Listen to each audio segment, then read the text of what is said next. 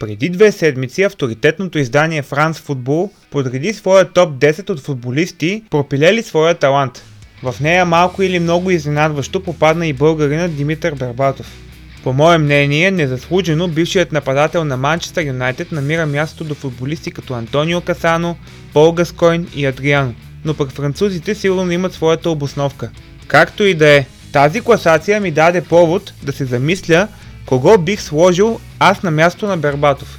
Веднага в съзнанието ми изплува името на Марио Балтели. Познат на всички ни с буйния си нрав и безспорен талант, Марио се превърна в любимец на някой и дразнител за други. Факт е обаче, че Балтели притежава качества, с които малко нападатели в Италия и Европа могат да се похвалят. Тези качества обаче сякаш не бяха разгърнати по най-добрия начин.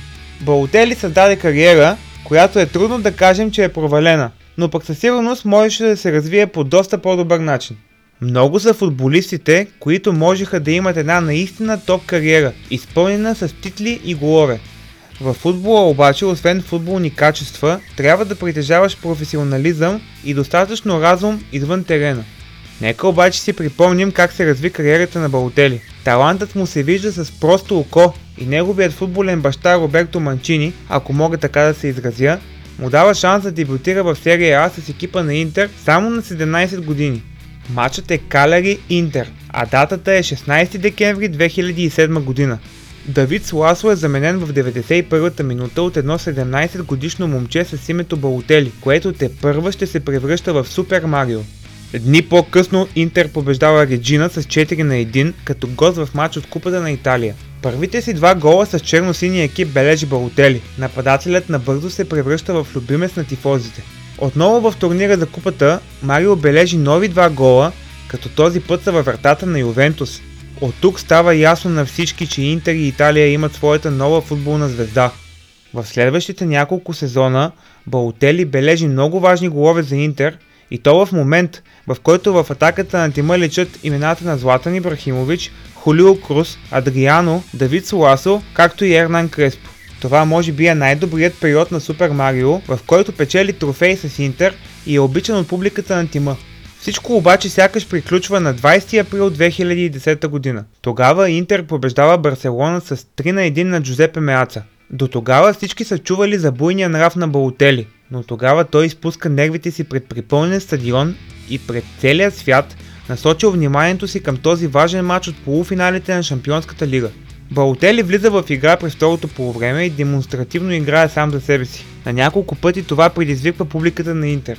Нападателят прави всевъзможни действия, с които се опитва да провокира тифозите. Дори си спомням как при една атака Интер можеше да отбележи и четвърти гол във вратата на Барселона, но вместо да подаде на свободния Диего Милито, Балотели шутира от сериозна дистанция. След поредните освирквания и след края на матча, Супер Марио свали фланелката си и я хвърли на тревата. Тук стана ясно на всички, че Балтели е приключил с Интер. Срещу Рубин Казан в матч на Интер от Чемпионската лига Балтели прави нова изцепка и то отново под ръководството на Жозе Моуриньо. Ето какво разказва специалният за този момент.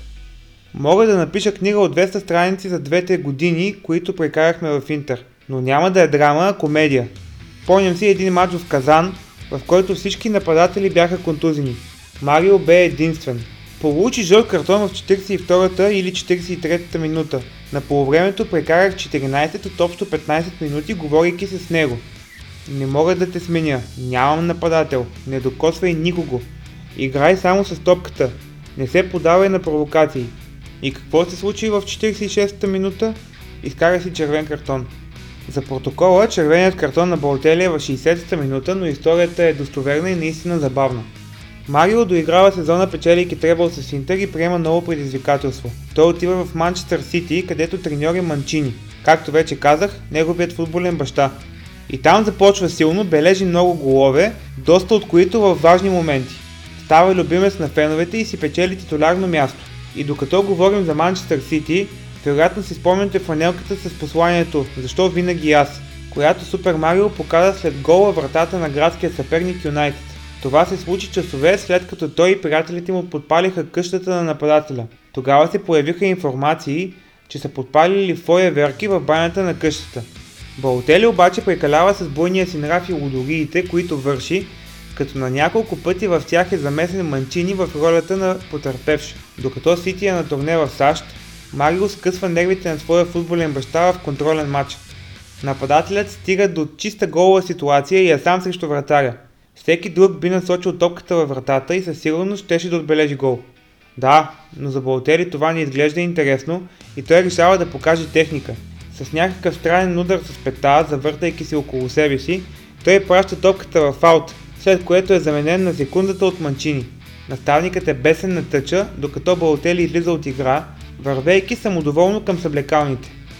Легендите за Супер Марио са много. Те може и да са присилени, но в тях има доза истина. Комичните моменти, в които се замесва също са много. Спомняте ли си борбата на Балотели с плотника, докато беше футболист на Сити? Или пък реакцията му след втория гол във вратата на Германия на Европейското през 2012, когато съблече фанелката си и изтегна пресата, а образът му беше използван в безброй мемета. Докато сме на темата с глупостите на Балотели, можем да споделим и тези. На 23 март, докато е футболист на Интер, Супер Марио е заснет от телевизионно предаване. Предлагат му да облече екипа на Милан и той го прави без да се замисли. Логично това предизвиква остри реакции от тифозите на Интер, а по-късно Балотели споделя, че от дете е фен на госонерите. Интересна е историята от 1 октомври 2010 година. Тогава Марио и брат му Енок влизат с неговия автомобил в женски затвор. Блокиран от полицейски коли, нападателят се извинява, че дори не е знаел къде влиза. Още по-скандална е историята от 27 март 2011 година. Балтели футболист на Манчестър Сити и замерва юношите на клуба с стрелички за дартс, без да му мине през ума, че може да стане сериозна злополука. На 3 януари 2013 година по всичко изглежда, че Марио вече е приключил с Сити, след като се кара на тренировка с наставника Роберто Манчини. Причината е брутално влизане на Балотели в краката на Синклер, за което италианският специалист иска Марио да се извини. Нападателят отказва. Всички тези случки, може да съм пропуснал някой от тях, накараха всеки един уважаващ себе си клуб да не иска и да чуе името Марио Балтели. Още повече, че агентът на нападателят е Мино Райола, човек, който знае как да те накара да привлечеш неговите клиенти, но също така безкомпромисно да ти извива ръцете, когато стане време за преподписване на договор или трансфер. Всъщност може да се запознаете с историята на Мино Райола в предишните подкасти. Марио е от тези футболисти, за които можем да си кажем.